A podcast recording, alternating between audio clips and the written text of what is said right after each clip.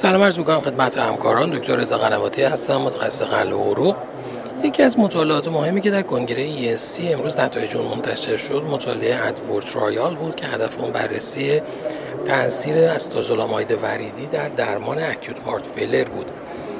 بیمارانی که در این مطالعه مورد بررسی قرار گرفتن بالغینی بودند که به خاطر acute decompensated heart failure بستری شده بودند و حداقل یکی از clinical sign های volume overload رو به صورت ascites pleural effusion یا edema داشتن.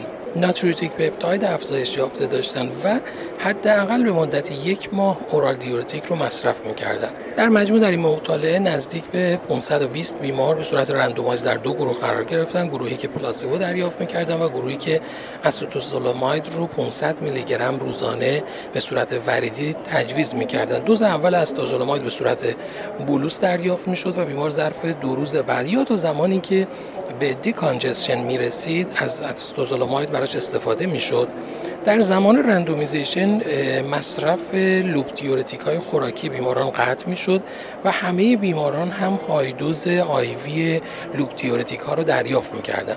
از نظر primary outcome مد نظر مطالعه که successful decongestion بود یعنی بیمار ظرف سه روز اول بعد از randomization علائم volume overload ش از بین می‌رفت و نیازی به افزایش دوز داروهای decongestive نداشت اختلاف قابل توجهی بین دو گروه وجود داشت. گروهی که acetazolamide دریافت می‌کرد 42 و دو دهم درصدشون decongestion رو تجربه کردن در حالی که در گروهی که usual care رو دریافت می‌کردن سی و نیم درصد. همچنین از نظر decongestion در زمان ترخیص هم گروهی که استوزولاماید رو دریافت کرده بودن 78 تا 8 دهم درصدشون علائم دیکانجسشن رو داشتن در حالی که گروهی که درمان یوزوال کیر رو دریافت می‌کردن 62 نیم درصد. و هر دو نتیجه از نظر آماری هم معنی دار بود.